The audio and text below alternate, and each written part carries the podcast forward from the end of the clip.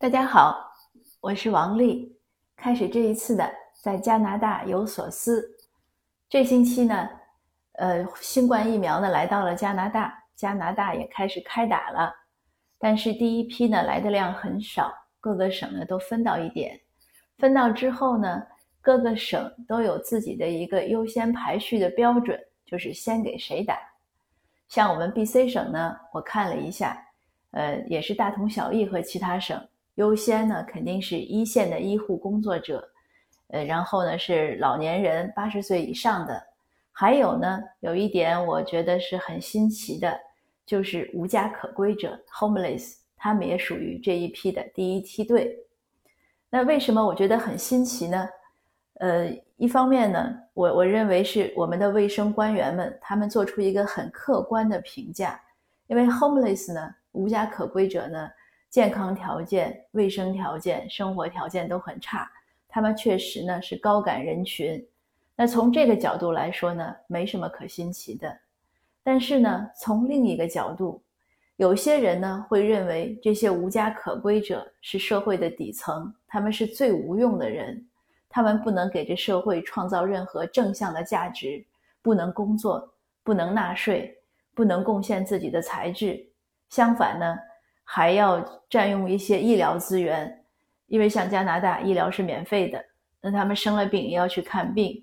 他们还有很多人吸毒，吸毒呢还容易导致突然的死亡，这些呢给社会都会带来麻烦，还有一些治安问题等等。那在这样一些负面的一些他们的这种作用下，这些人呢还能被考虑到优先的第一梯队，这一点呢。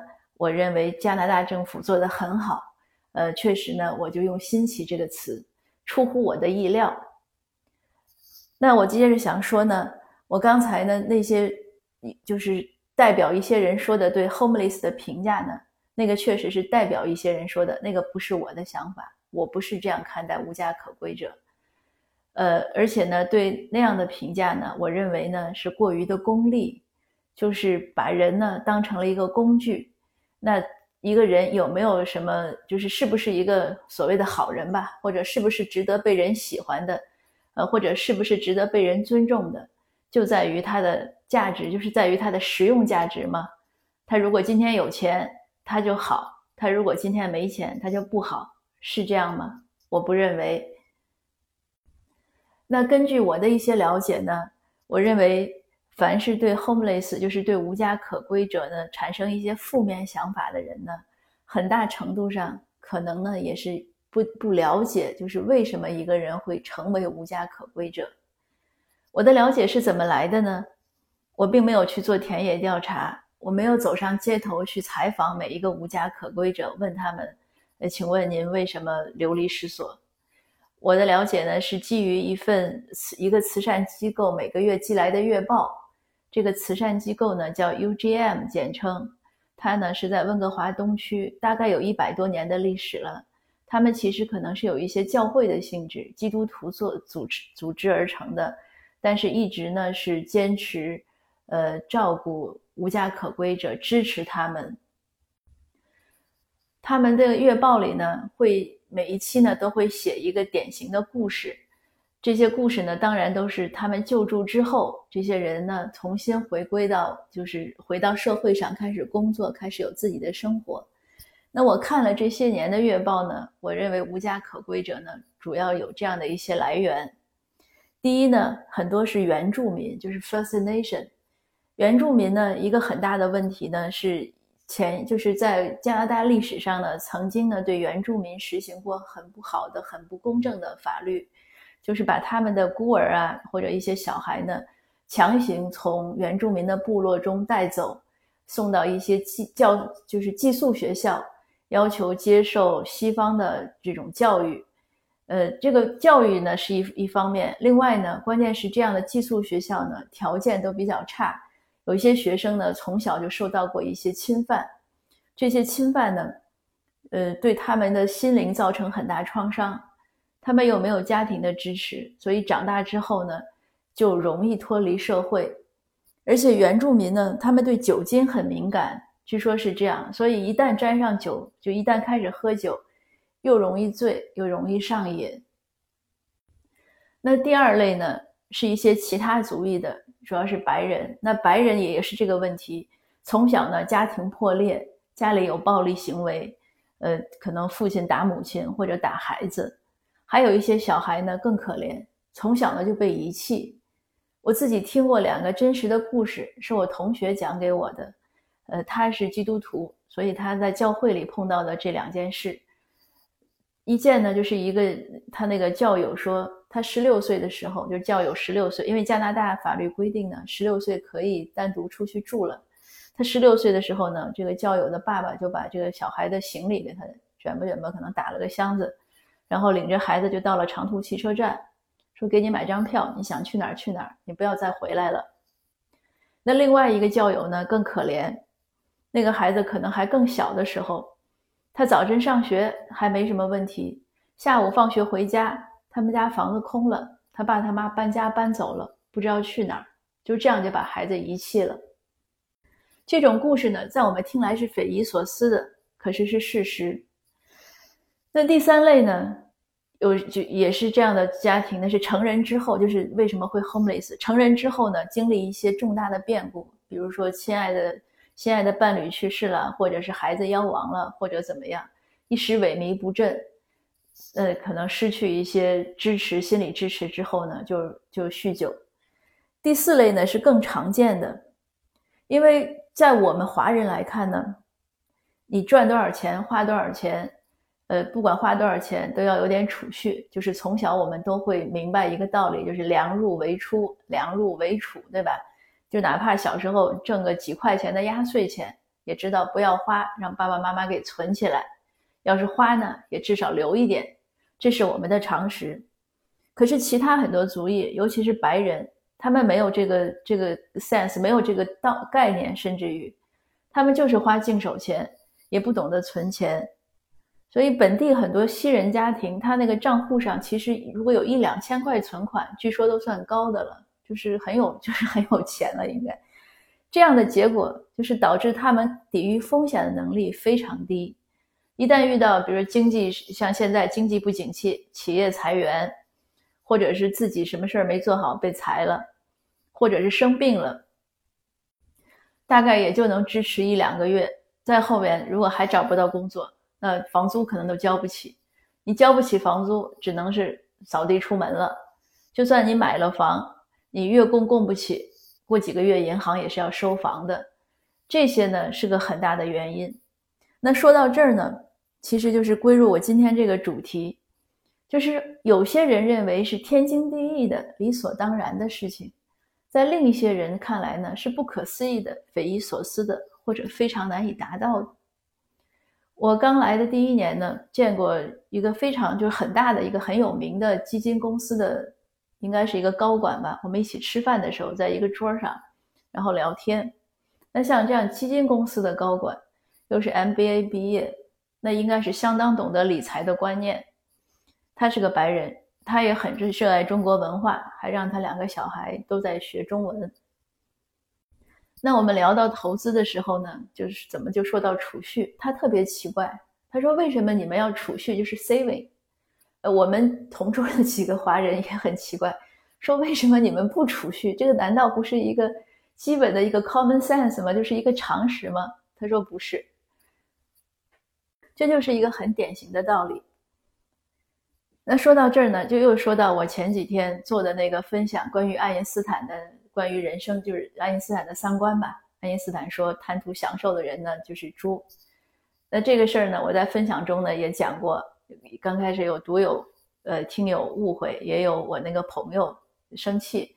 那我发了爱因斯坦的文章之后呢，我跟他解释过了，他也没说什么。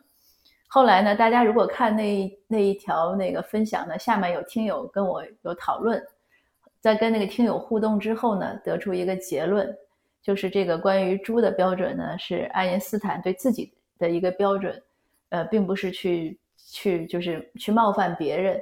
那有的人可能听到了呢，会自我感觉不好呢，可能是多虑了。那那位听友呢，建议我再跟我的朋友把这事儿好好解释一下，我就又又照做了，我就把这段这个评论的截图发给我的那个朋友。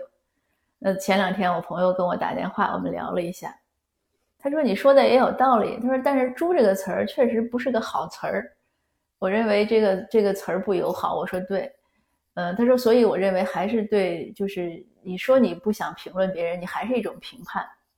那当时呢，我我没认可，我说那我再给你举个例子，因为我这个朋友呢，他也很喜欢跑步，呃，我就说我说你看咱俩都喜欢跑步。咱们都认为呢，呃，通过锻炼保证自己的健康是一种对自己负责的态度。那倘若有的人呢，呃，特别胖，受肥胖症困扰，或者受糖尿病困扰，或者受三高困扰，这些又不愿意锻炼，那我们是不是认为他对自己的身体不负责呢？那可能也许会用一些一些词儿来形容。那我这个朋友说，哎，对我说，但是呢，如果我们说不喜欢锻炼的人是懒汉。你呢就不会认为受到冒犯，因为你是喜欢锻炼的人，呃，你认为你只是表达自己的一个观点，但是呢，有有个人可能确实不喜欢锻炼，那他呢就觉得是冒犯了他。哎，我朋友一听说，哎，他说你说的对啊，他说那这样呢我就明白了。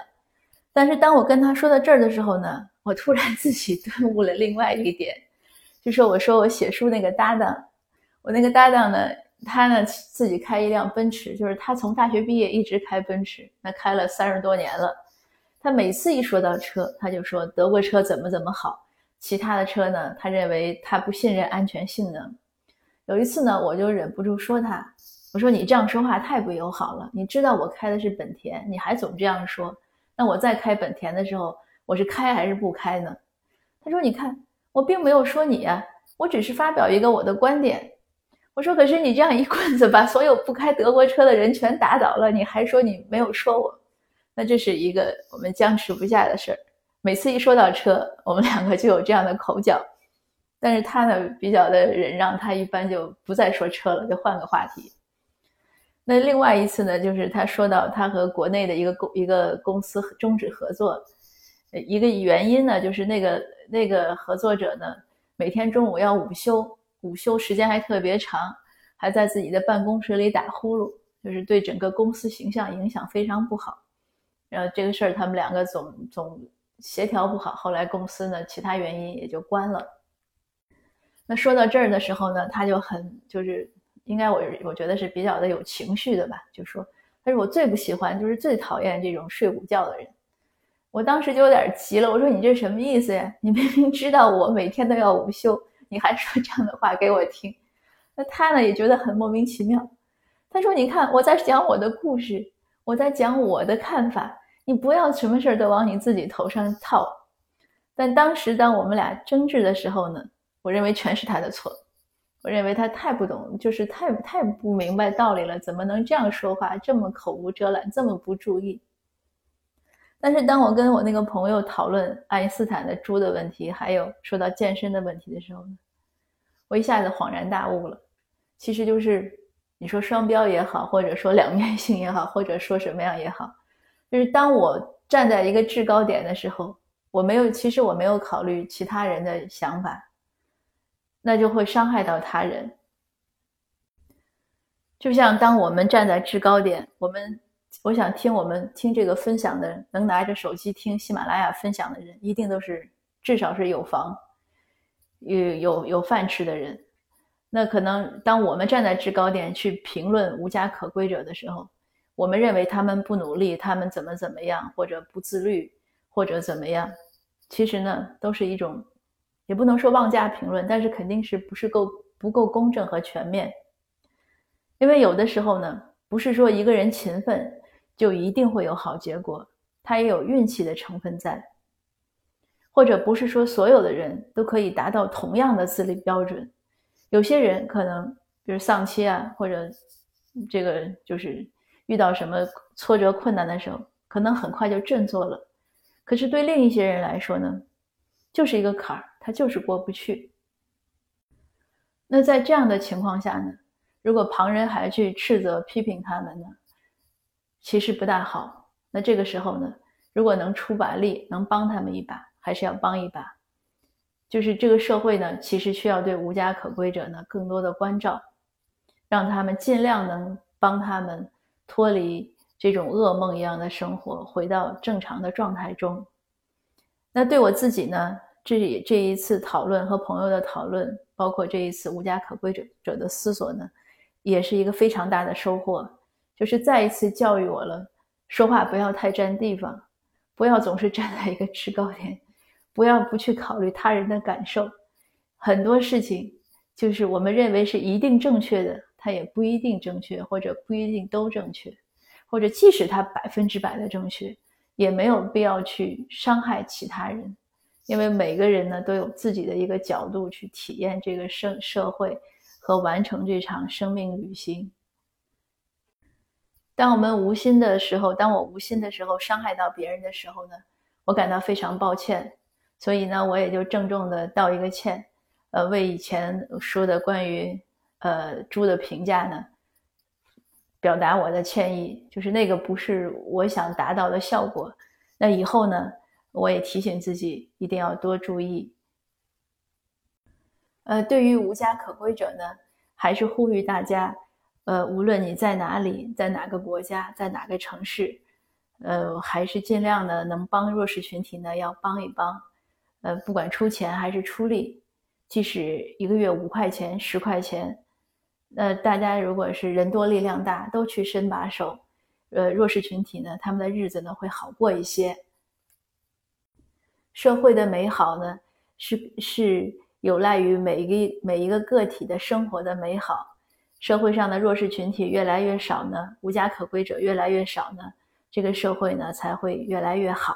那今天的分享呢就到这儿，谢谢您的收听，我们下次见。